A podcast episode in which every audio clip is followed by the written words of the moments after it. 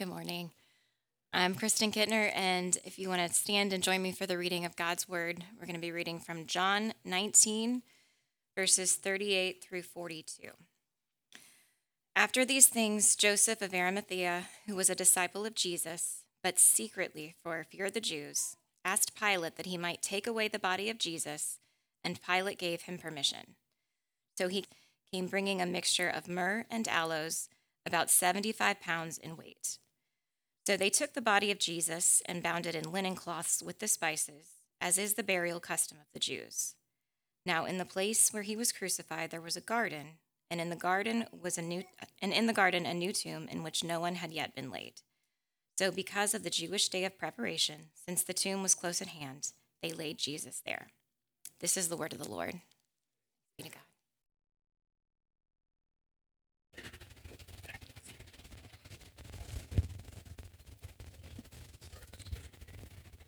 Thank you, Kristen. And good morning, everyone. It is my great joy to open God's Word with you this morning. As we continue our study of the Gospel of John, let's go to the Lord in prayer together. Father, we acknowledge our need for you. We cannot save ourselves. We cannot live the Christian life ourselves. We cannot discern your word ourselves, but rather we are saved by Jesus doing for us that which we cannot do for ourselves. We live the Christian life through the power of the Holy Spirit in the community of faith, and we discern your word through the illumination of your Spirit. And so we pray this morning that you would teach us again the beauty of the gospel of grace, that you would teach us to love one another, and that you would teach us by your word and by your Spirit of truth. Amen. A few years back, I worked with a wo- young woman who had a small child.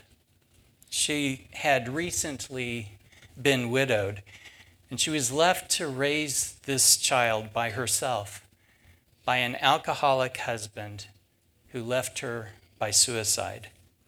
She told me that no matter what would come her way, she had already faced the darkest day of her life.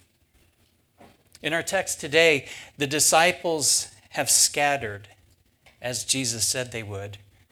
The one they had followed for three years was now dead, cruelly executed on a Roman cross between two criminals.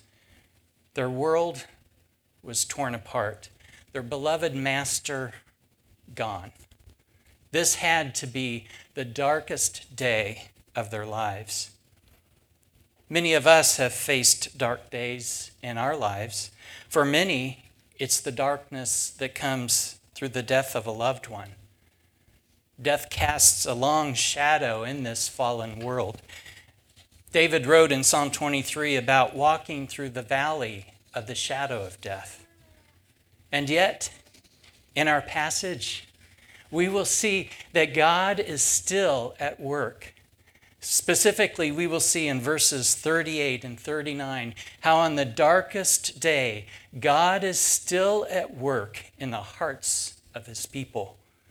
And in verses forty to forty-two, how in the darkest day, God is at work keeping his promises. As we go through our text, we'll answer the following questions. Who is Joseph of Arimathea? Which prophecy was fulfilled by burying Jesus in Joseph of Arimathea's tomb? Why is it significant that the tomb was new? Why is it important that it was close at hand? Which prophecy was fulfilled by Jesus being in the tomb for three days? And finally, what principle do we see in this passage, and how does it apply to us? First, we will see that God is at work in the hearts of his people. We'll look at Joseph of Arimathea in verse thirty-eight and Nicodemus in verse thirty-nine. thirty-eight. After these things, Joseph of Arimathea, who was a disciple of Jesus, but secretly for fear of the Jews, asked Pilate that he might take away the body of Jesus, and Pilate gave him permission. So he came and took away his body. So who was this man, and where is Arimathea? Scholars don't agree on the exact location of Arimathea. However, all the likely locations are in Judea, close to Jerusalem, not in Galilee, but only in connection with the burial of Jesus. Each gospel contributes something to our understanding of who he is. Matthew says that he was a rich man, a disciple of Jesus. Mark, that he was looking for the kingdom of God and was a respected member of the council, meaning death. Luke says that as a member of the council, he had not consented to putting Jesus to death, that he was a good and righteous man. Only John adds that he was a secret disciple of Jesus for fear of the Jews. Now, the words secret and disciple don't go together. Children, here's a new word for you, oxymoron. It means that you're putting two words together that don't really belong together. We do it all the time in the English language. Have you ever heard deafening silence, or eaten jumbo shrimp, or experienced something that was bittersweet, or eaten something that is awfully good? Those are oxymorons. In the same way, the words secret, disciple, should sound strange to our ears. In the ancient world, a disciple was much more than a student. A disciple actively imitated both the life and the teaching of the master. Discipleship was anything but secret. But in the midst of this darkest day, something happens to this secret disciple. Mark says he took courage. Joseph of Arimathea took courage and went to Pilate to ask for the body of Jesus. This did indeed take courage. Joseph of Arimathea was now openly identifying as a disciple of Jesus. Now the whole Sanhedrin knew. It was common for disciples to arrange for the burial of their master. But it took even more courage to go before a Roman governor to ask for the body of a prisoner executed for insurrection against Rome. Under Roman law, the bodies of prisoners were usually handed over to their next, next of kin, but not the bodies of those that were crucified for sedition. Those bodies would have been left there on the cross as a warning to others, to be eaten by scavengers, the ultimate indignity. In verse thirty-one, we saw that the Jews were wanting the bodies down from the crosses before the Sabbath, especially since it was the high Sabbath of Passover. The thieves crucified with Jesus would most likely have been buried in a common grave with other criminals. You see, the Jews didn't bury criminals with decent people. That would desecrate their grave. So all this would have been understood by John's original readers. So in verse thirty-eight, he says simply that Joseph of Arimathea asked Pilate that he might take away the body of Jesus. The fact that Joseph was allowed into Pilate's presence is significant. No doubt it only happened because he was a member of the Sanhedrin, the ruling council of the Jews. Mark says Pilate was surprised to hear that Jesus was already dead, but he didn't take Joseph's word for it. He summoned the centurion to see if it was true. And so, against Roman custom, he granted Joseph of Arimathea's request. He allowed him to bury the body of an executed prisoner charged with insurrection against Rome. Even in the darkest of days, God is at work. He gives courage to Joseph of Arimathea, the secret disciple.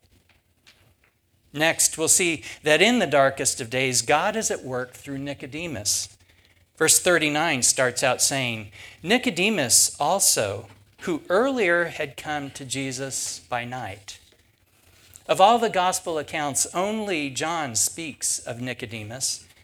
We're first introduced to Nicodemus back in chapter three.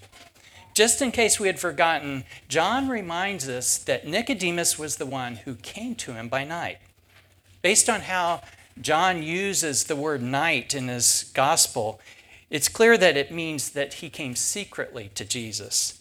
Like Joseph of Arimathea, Nicodemus seems to be afraid of the Jews. Also, like Joseph, Nicodemus was a ruler of the Jews, one of the seventy-one members of the Sanhedrin. The Sanhedrin was patterned after the seventy elders of Israel under Moses, plus the high priest, was, who was their chief officer. They ruled under the Romans in all civil and religious matters. The only thing they couldn't do is put people to death. Nicodemus was also a Pharisee. The Old Testament has six hundred thirteen commands, two hundred forty-eight do's, and three hundred sixty-five don'ts. The Pharisees were committed to obeying every single command. In fact, they were so committed to obeying each command that they developed additional commands based on the original six hundred thirteen to make sure that they didn't even come close to violating the originals. Nicodemus was also a respected teacher. Jesus referred to him as the teacher of Israel. But in that conversation, back in chapter three, Nicodemus misunderstood when Jesus spoke of spiritual things, a common occurrence in the Gospel of John. When Jesus spoke of being born again, Nicodemus couldn't see past the physical and the temporal, while Jesus spoke of the spiritual and the eternal. In fact, John chapter three leaves us with Nicodemus unable to comprehend what Jesus is saying. The last words Nicodemus speaks in that narrative are, "How can those things be?" But Jesus didn't give up on him. He takes him back to an Old Testament story that Nicodemus was familiar with. During the time of Moses, Israel sinned, and God sent poisonous snakes among the people. But those who looked with faith at the metal snake that Moses held up on a pole were saved. This is a foreshadowing of Christ being lifted up on the cross, and those who look on him with faith are saved. John three, verses fourteen and fifteen says, "As Moses lifted up the serpent in the wilderness, so must the Son of Man be lifted up, that whoever believes in him may have eternal life." The next verse, sixteen together. "For God so loved the world that he gave his only Son, that whoever believes in him should not perish, but have eternal life." If you have not believed in him, as that verse says, I urge you to consider the truth claims of Christianity, that Jesus is indeed the Son of God, sent by God into the world because he loves you, and that by repenting and trusting in Jesus to save you, your sin is laid on Jesus on the cross, and his righteousness is imputed to you.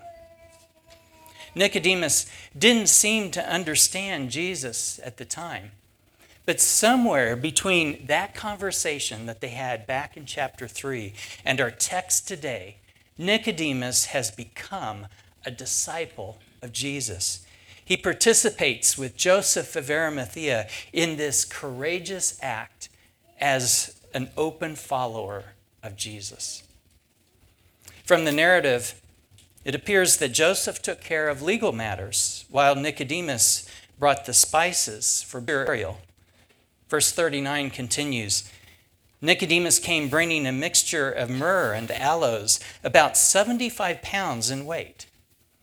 Myrrh is a resin The Jews turned it into a powder and mixed it with another powder, aloes, made from sandalwood. Now, you probably recognize the word sandalwood. It's used in cologne and deodorant today. The mixture of myrrh and aloes was intended to offset the stench of the body as it decayed. The quantity of spices, seventy-five pounds, is enormous. Only kings or the wealthiest people would have been able to afford so much. Gamaliel, the famous teacher who educated Paul, was buried with about eighty pounds of spices. So while rare because of the cost, the quantity wasn't unheard of. Joseph of Arimathea and Nicodemus partnered together in this courageous act to prepare the body of Jesus for burial. They're both fearful of the Jews, yet here on this darkest of days, they find courage. The secret disciples had become open followers of Jesus because God is still at work in the hearts of his people. When we face our darkest of days, God is there. When we think all hope is lost, God is still at work. Paul writes to comfort the Thessalonians after some of them had died. He refers to them as asleep, a euphemism for saints that have died. He says in First Thessalonians four thirteen, "But we do not want you to be uninformed, brothers, about those who are asleep, that you may not grieve as others do who have no hope." My wife, Susan, grew up in a funeral home. As she watched families grieve, she saw the difference between those who grieved with hope and those who grieved without hope. And so I urge you, believer, to hold on to hope. When things are hard, think about Joseph of Arimathea and Nicodemus. By God's grace, they were given courage.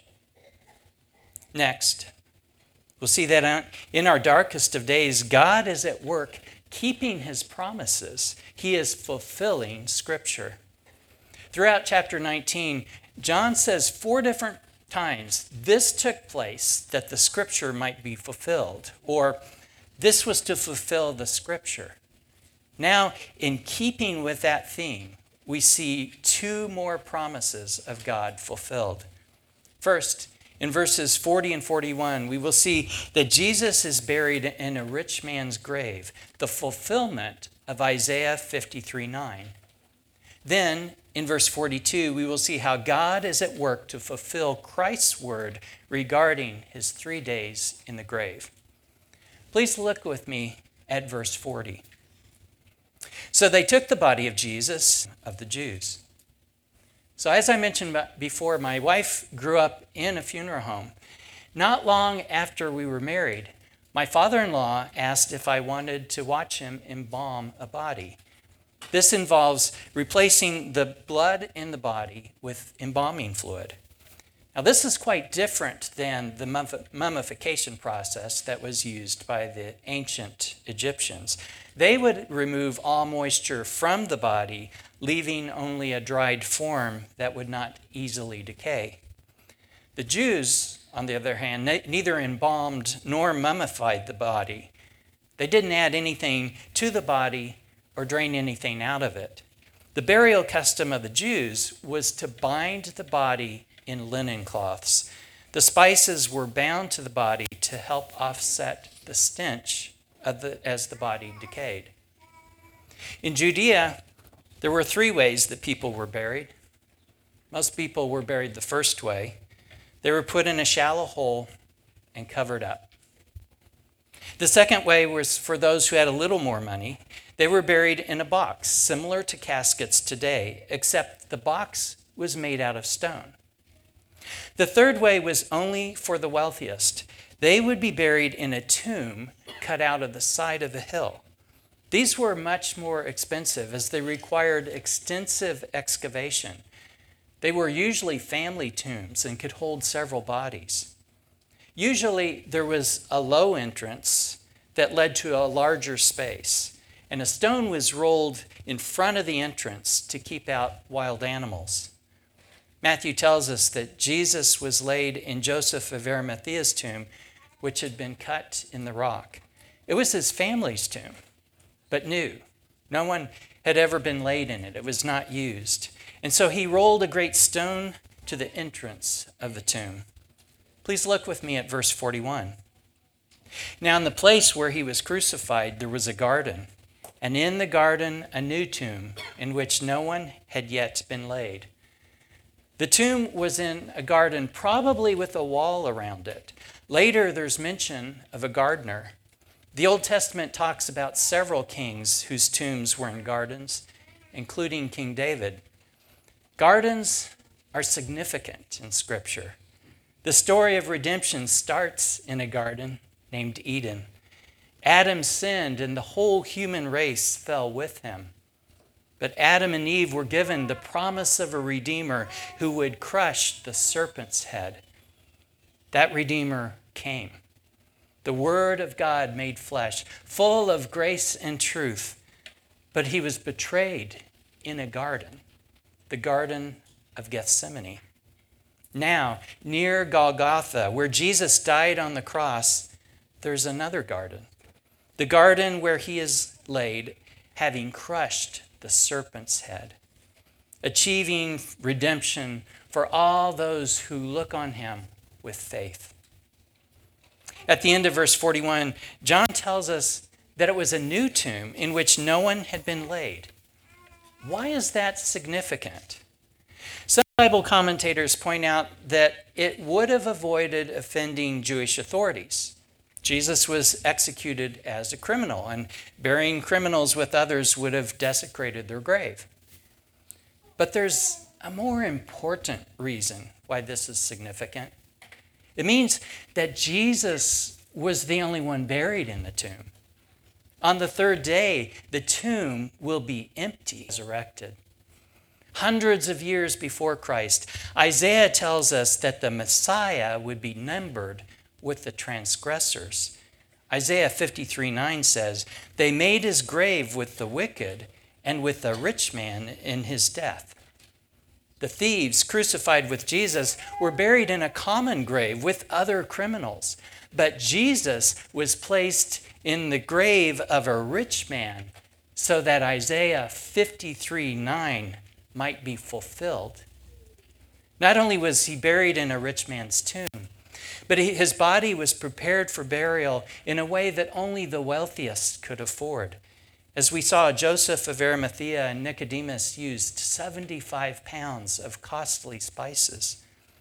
On the darkest of days, God is at work keeping his promises. He is fulfilling Scripture.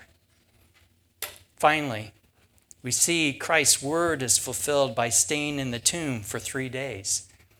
Verse forty-two sets the scene. So because of the Jewish day of preparation, since the tomb was close at hand, they laid Jesus there. Luke says, it was the day of preparation and the Sabbath was beginning. So why is it important that Joseph of Arimathea's tomb is close at hand? It's important because the Sabbath was beginning. If they didn't bury him before sunset on Friday, they would have to wait until sunrise on Sunday. So there was an urgency to this. That's why John keeps talking about it.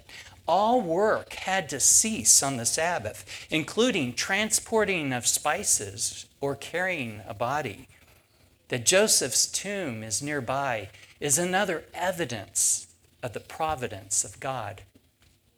Joseph of Arimathea were working against the clock because of the Sabbath, but they were unknowingly part of a bigger plan.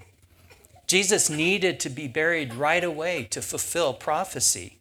Earlier in John two eighteen, the Jews asked for a sign. Jesus answered them, "Destroy this temple, and in three days I will raise it up." Not destroy this temple, and after I lay in state for a few days, I'll be buried for three days. And th- no, no. It's destroy this temple, and in three days, I will raise it up. John continues in two twenty-one, but he was speaking about the temple of his body. When therefore he was raised from the dead, his disciples remembered that he had said this, and they believed the scripture and the word that Jesus had spoken. They believed two things, the scripture and the word that Jesus had spoken. We just read the word that Jesus had spoken, but what scripture is being talked about? In Matthew chapter thirty-eight, Jesus tells the Jews that no sign would be given except the sign of Jonah the prophet. For just as Jonah was three days and three nights in the belly of the great fish, so will the Son of Man be three days and three nights in the heart of the earth. Jonah's three days were a foreshadowing of the three days that Christ was in the grave. That's why John says the disciples believed the scripture and the word that Jesus had spoken. Now, there's a cultural note that's important for us to understand here. The three days don't have to be full twenty-four hour periods. The Jews would count a partial day as a day. A couple of examples. In Esther chapter four, Queen Esther told the Jews to fast for three days, then she would go to the king. It says, on the third day, she went to the king. The three days included partial days. In First Kings chapter twelve, Rehoboam told Jeroboam to come back in three days for an answer. It says, he came back on the third day. Again, three days included partial days. So the fact that Joseph of Arimathea's tomb is close at hand means that Jo- Jesus is buried on Friday instead of Sunday. And Jesus is resurrected on the third day according to the scripture and the word that he had spoken. What an amazing series of events. Someone like Peter or one of Jesus' brothers. It's unlikely that Pilate would even give them the time of day, but God is at work in the heart of Joseph of Arimathea. He takes courage and goes to Pilate, a man who just happens to be a member of the Sanhedrin, a man who just happens to be rich and has a family tomb, and it just happens to be a new tomb that was empty. And God is at work in the heart of Nicodemus. Nicodemus brings seventy-five pounds of costly spices.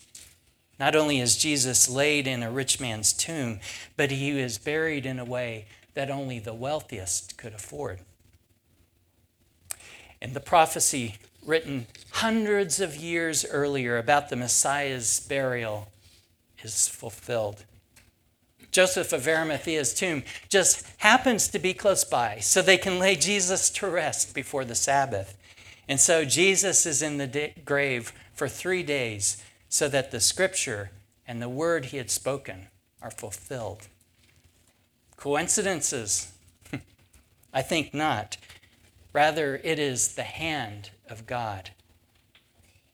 We started out this morning talking about someone that I used to work with. She had a small child and had recently been widowed by an alcoholic husband who left her by suicide. She told me that no matter what would come her way, she had already faced the darkest day of her life. For her sake, I hope that's true. But for those of us who have dark days ahead, we should all remember the principle we saw in this passage. What principle is that? The principle that even in the hardest of days and in the darkest of times, God is still at work. He is still at work in the hearts of his people, and he is still at work keeping his promises to us.